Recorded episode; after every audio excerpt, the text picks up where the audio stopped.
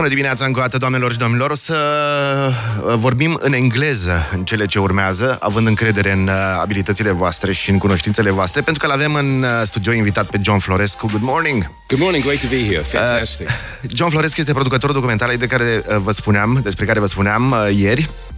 Uh, a fost difuzat Regele Mihai drumul către casă. Uh, it's, it's our king's birthday today. And this this couldn't be a happier uh, coincidence or um, uh, synchronicity.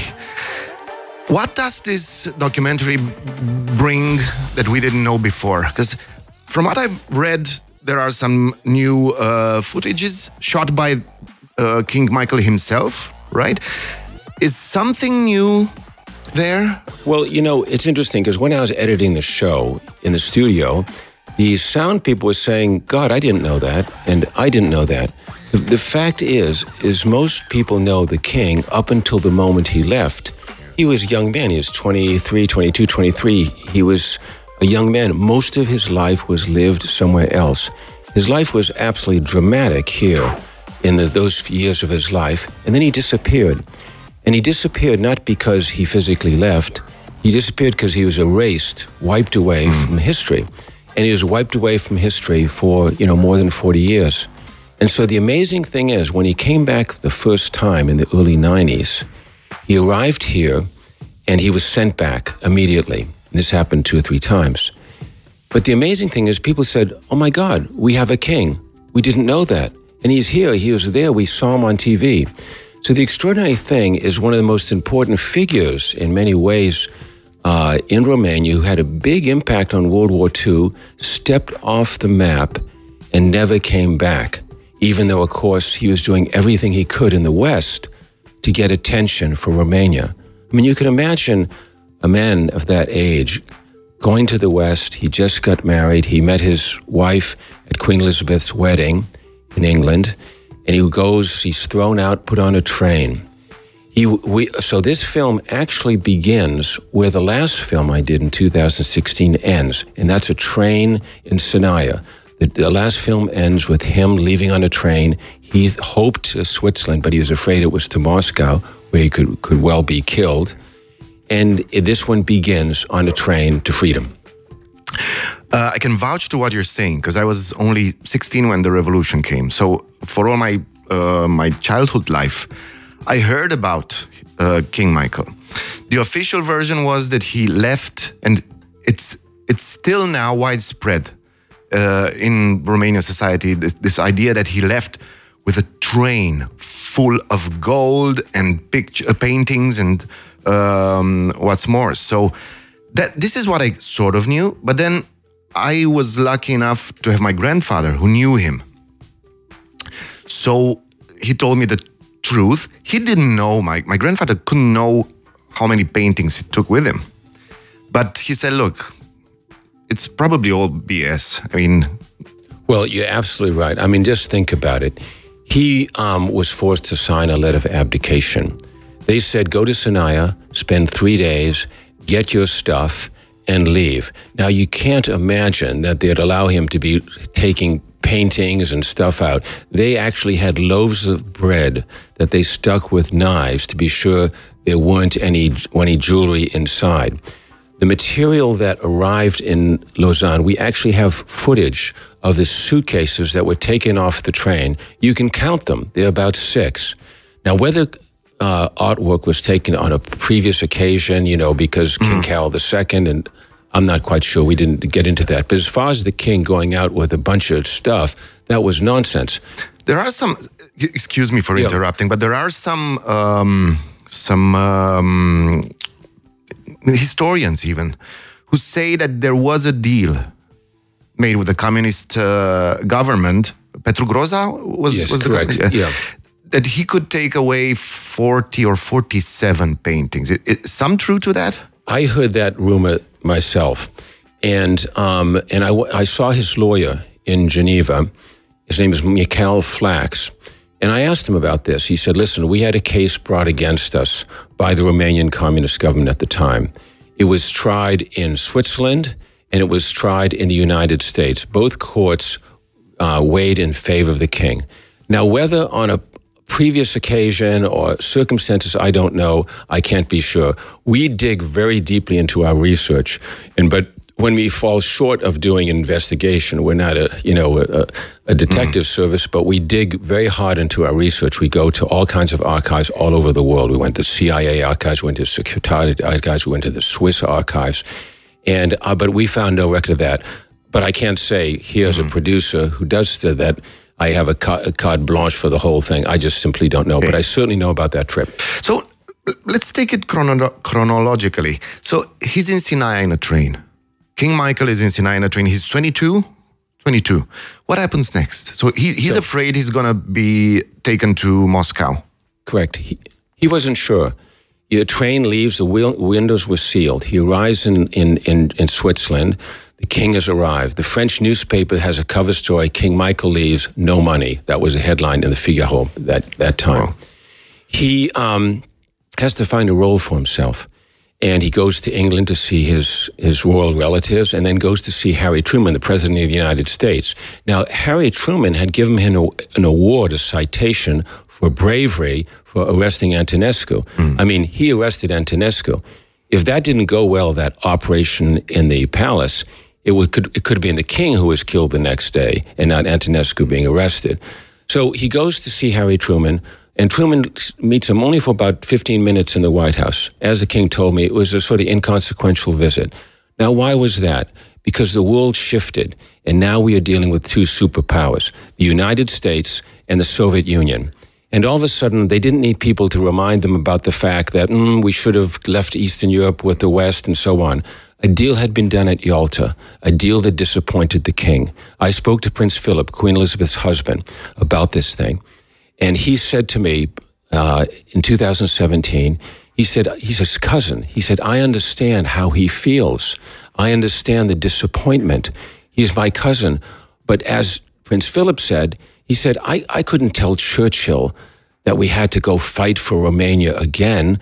Our country was exhausted. Stalin had lost millions. We had to give Stalin something. And so what they gave him was all of Eastern Europe except Greece. So what you have is an amazing situation. But, but, Churchill did tell King Michael to go back to Romania, right after the wedding. I think it was. Well, there was a wedding, and um, and Churchill. Uh, it was a wedding of of Queen Elizabeth. Yeah. And uh, the Romanian king Mihai goes to Churchill and asks his opinion, and he says, "I've always done the courageous thing." Now the king was confused by that statement. What does that mean? mean going back or what? And he said, only Bevin, Foreign Secretary Bevin, was the one who told me the truth. Forget about it. We're not going to bail you out. We're not going to send troops and anything else. And then we get to the question that you raise is that the CIA then contacts him. He comes to the United States. There's a guy called uh, Wisner, Frank Wisner, who was an agent here, but then became head of the CIA. He is a famous track star in college, and he knew the king.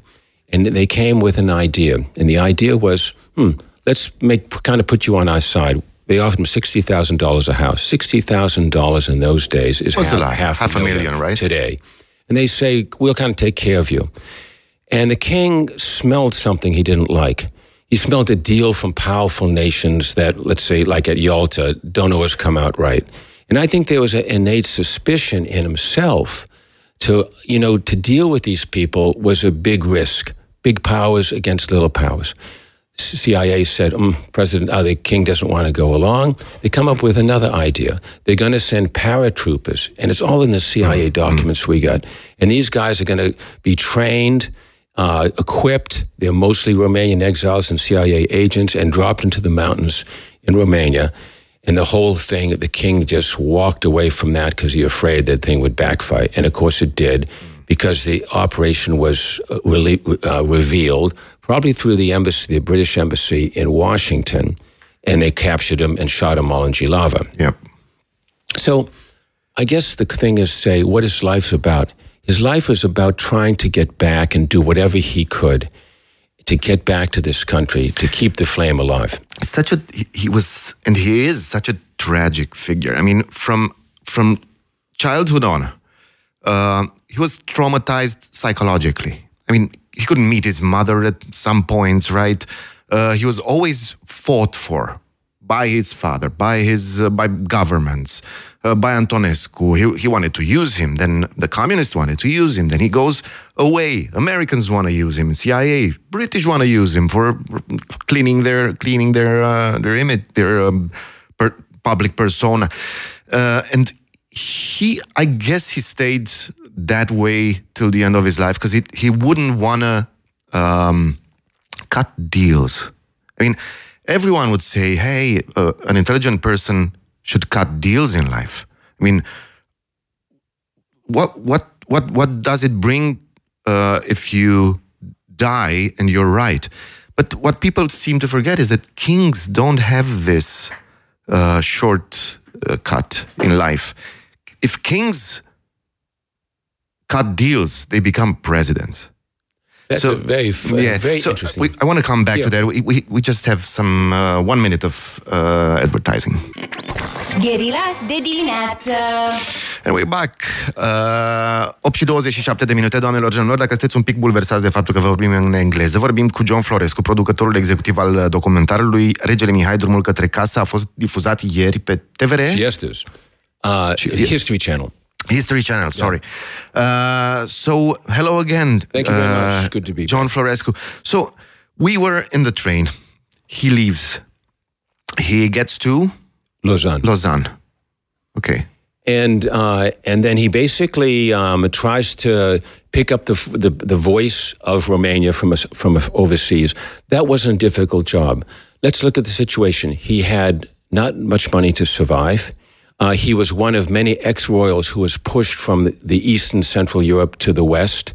The West European monarchies were still, at least in England, very mm. strong.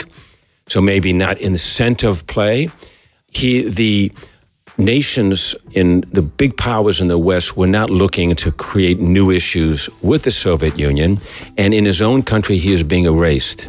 So he was disappearing. He was disappearing. His voice was disappearing. And he said he said, I remember it, quite emotionally, he said it was tough, it was very, very hard, and you understand it. But the dignity of the man in pursuing this thing against a lot of odds was extraordinary.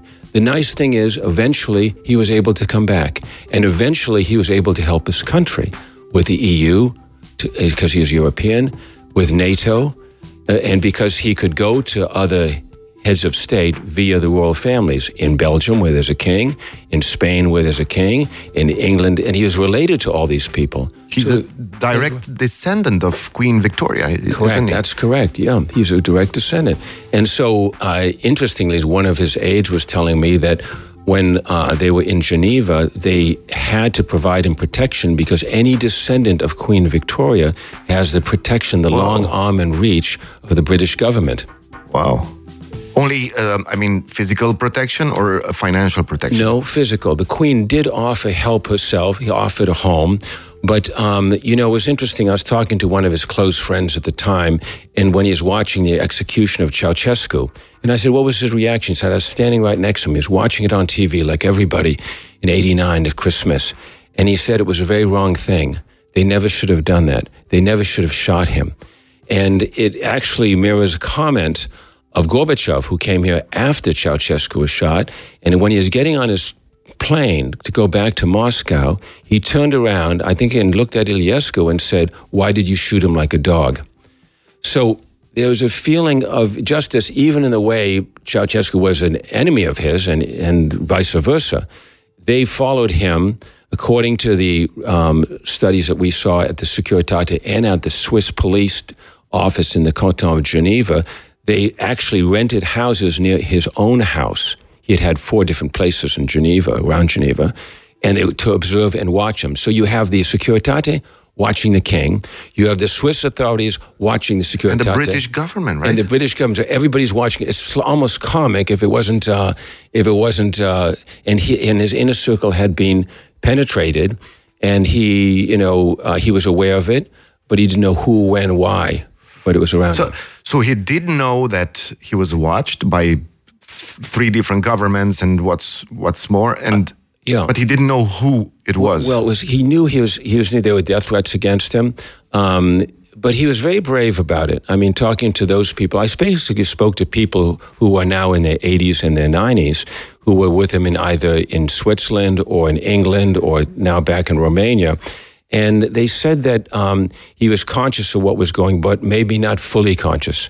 One person said the only person he trusted was his, his immediate family. Mm. Outside of that, but I, I felt among those people who I saw, the head of the royal household, Dan Bedik, and, and other people, they loved him. You know, when you talk to somebody face to face, close, a meter away, where you feel that love and the affection, mm. and those people love the man in his utter modesty and simplicity, because that was a wonderful quality about him. He's a very modest man. He's a man driven by his religious faith, but also by his modesty in his manner. He was, and I think this is what what some people don't un, don't understand. There were people, even a former president, I don't even want to mention his name, uh, who tried to um, destroy his public persona and his character. And they don't understand that some people they don't want to know about um, uh, political stuff and so on. They like not necessarily his decisions. They like the fact that he never cut corners. He never um, committed this political adultery, and he never. Uh, he he always stayed true to his belief that a king uh, is more than just an executive or um, a manager, which is a president. No, a king is there to remind people how one should be and how what true character looks like and how you have to sacrifice things in life to uh, remain valuable as a human being. And and he did that throughout his life. He never he sort of never failed, right? He ne- is there something shameful in what he did? Well, listen, or I at least uh, at least mildly mildly shameful. I, I think that what um, when he came back here, he came for a consecration up in Putna, and it was a religious reason. I think the man, as a man, became very religious over time. I think his lack of faith in men had transferred into a faith in God, mm. and I think people recognize that. He didn't say too much. He didn't push himself out too much. He was a figure that you know, like a, a, a, child to a grandfather, felt a sense of comfort and stability and calm. And even though it was humiliating, I mean, you know, he was kind of pushed out socially, even from not pushed out, but, you know, stretched, pushed away from the British royal family. But at the end, on the Queen's Jubilee, she had, she had I don't know, about 25 different Europe, uh, European monarchs and so forth. And who's next to her in the picture? Uh, Michael, right to the right of the Queen. So everybody saw an elemental sense of dignity and consistency, and they never lost sight of it. And he never allowed anybody to have an opportunity to take that away from him. Did they love him? I mean, you know, did uh, you talk about it? Well, I'll tell. Uh, I'll t- you know, the Prince Philip knew both the wife from their time in Paris in, in Neuilly on the outside, and also um, they knew him, you know, in the post-war situation. But I think that um, what happened was many of the royal families they were uh, distanced from the British royal family to some extent, and you know, also just to participate in the social life of these families, it costs money. Mm. You have to fly there. You have to have beautiful clothes. He he was surviving. He had a chicken farm once, and then he was had a repair shop.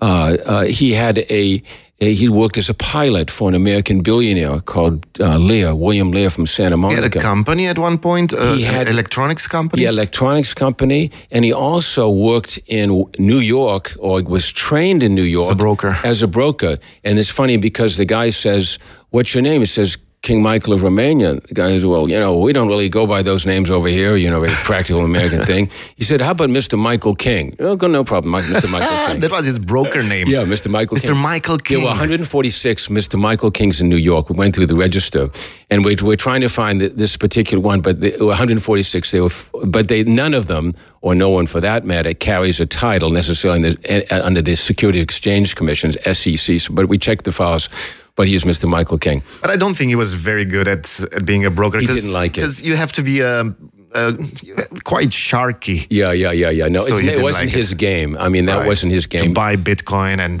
GameStop and short the shorters and whatever. It wasn't him. No, I don't think that's his. Uh, that was his ball game at all. Uh, we're gonna come back and uh, I'm gonna ask you to tell us about these uh, human human uh, sides of him. And I mean, he had to provide for himself and for his uh, many children. So what did he do just after this? Gherila de dimineață. Ne-am întors bună dimineața cu John Florescu, producătorul executiv al documentarului uh, Regele Mihai, Drumul către casă. Good morning again. Nice and to see uh, we, we were talking, uh, we were uh, preparing to talk about this. People, I, I think, still cannot believe in Romania after 30 years of uh, sort of freedom that he had to work, a king of his caliber had to work to make it through the day. Even now, I'm sure half of the people could not cannot believe this. So, uh, what did he had to do? Well, he did many different things. Um, he, you have to understand that uh, he wasn't somebody who lived on pretense and appearances. Uh, he worked uh, at a chicken farm in England, near Basingstoke, near London. Um, they just basically, you know, had a business, and everybody worked in the business, husband and wife. His wife was a Bourbon of the French um, royal family. Did she have money? Uh, well, you know, I think the money in these families is always under attack because they don't have any big jobs. They- They're not big money makers. So when your family gets knocked out in the in the 18th century, the money starts to run out. What they do have is a sense of duty and modesty that allows them to work. There's no shame to working. There's no shame to working. And I felt that observing his his uh, his wife uh, I always felt that that was very much a style and style I've seen in France before. He also worked as a stockbroker in New York, as I was mentioning, was trained in New York as a uh, pilot and a tester of, of uh, aeronautics for American billionaire called William Lear. And so he went to Santa Monica, California, the, the hot beach of California, where he was doing his testing, and then he came back and delivered planes throughout uh, Western Europe to clients and also dealing with the instrumentation. But um, he uh, didn't mind ironing his own shirts. One of the ladies who told us, Danielle Malfleurs, was telling us about how he would iron his own shirts and actually do a very good job. And his wife would go to the Migros, which was like like the Carrefour of the place. And they just had normal lives in Switzerland. And I think in many ways they liked the normalcy. They didn't like That's what I wanted to ask you. Uh, you, you you've talked to him several times. Was it somehow even a kind of luck? Because otherwise, he would have had to be a king for all his life, right? Never knowing these uh, small pleasures in life, like going to to a supermarket or uh, flying a plane or whatever. Did he ever tell you that this was okay? That this was Yeah, I mean, I never had a, a, sense that any of these roles bothered him because there's a dignity in work, of course, that anybody would know. And he never had to live on pretense. He didn't have a, a palace. He didn't have, you know, an army at his command and beck and call. So, in that sense, I think he was at peace with himself. I think where he was not at peace with himself, it was very difficult for him to trust anybody in the end. And I think his decision ultimately to stay in Switzerland, as much as people may have said, you know, the medical situation would have been better for an old man, I think he could walk out on the street, walk down the street, and they'd say, Bonjour, Monsieur Michel, you know, something like people sort of knew he was the king. Mm-hmm. Mm-hmm. But of course, in Geneva, there's all kinds of characters and individuals that are walking around, maybe former heads of state or, or former leaders and so forth, and everybody sort of leaves him alone. He couldn't do that. He couldn't walk down a street of Bucharest just like that. And I think at perhaps is a speculation of mine, but at that that moment of his life, he wanted a place as one of uh, of, of of stillness and quietness. As one of his his uh, advisors said. Um, it was never a bad idea to have a place in Switzerland because you never know what can happen. And in his life, he had seen it all. Yeah. He was used. We were talking about him being used. He was used even by the Romanian state, right? After they didn't, after Iliescu didn't allow him to come into the country, turning him back from the airport. Um, years after that, he's asking him, "Hey, could you help us with um, with the European Union. You have some friends. The Romanians, Romanian politicians always do this. I mean, they always seem like um, um, irreconcilable Right. foes, and then in a couple of years, hey, but could you? pl- Hey, I, I, I always liked you. Actually, you know, Yeah, yeah. it's what happened with, with um, even pe- people from my family, with former Securitate officers, and meeting years after that. Hey, how you doing? Yeah, it wasn't that bad, wasn't it? Yeah, well, I think there's, a, I I guess that distinction isn't reserved solely for Romanian politicians, but all politicians. And, um, and I think that in the case uh, that he came to service of his country, reminds you of the fact that he had his eye on the high objective, which was the interest of his nation and the interest of his people. And I think that when he came back here, he made a point to go to the countryside. And someone was telling me about a woman who had fought communism in some village, I forget, near Făgăraș somewhere. And, he, and they said it was the most emotional moment of his life when he saw somebody who had the guts and courage in a difficult period to resist. Was it Elisabeta Rizea? I Yes, think? that's yeah. it. Elizabeth Teresa, well, well remembered. Yeah. And we were actually looking for footage of, of that meeting, but we couldn't find any. Because pictures, of course, are better than still pictures. But um, it was one of the most, according to his friend, one of the most powerful moments of his life because he saw somebody of his deep mettle, but who actually was facing the adversary in her face. She was tortured. She was hung Correct. by her hair. She was, uh, she, and she didn't cave in. She didn't cave in. And so, you know, well, okay, the world's changed. People, you know, come around and uh, and say, okay, now can you help your country? We realize you can help your country. We realize you can be effective in doing that as well. And he did it.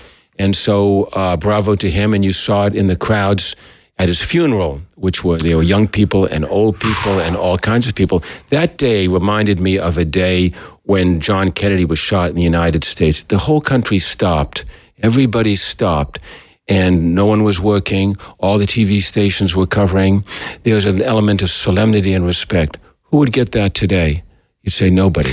This is I was there at the funeral, uh, funeral, yeah. and this is what people who were there was probably crying about.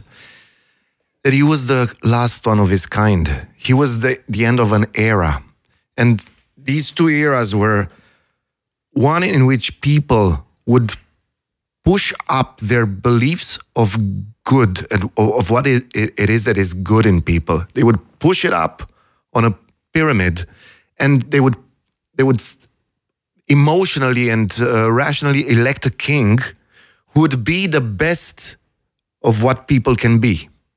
That, that's why he was a symbol. I mean, it probably anthropologically it started in in uh, tribes. Probably they would elect the strongest, but also the best one. Because if he would be only the strongest, he would be killed by night. You can you cannot not sleep. so people got to elect and to to push up people who were perfect.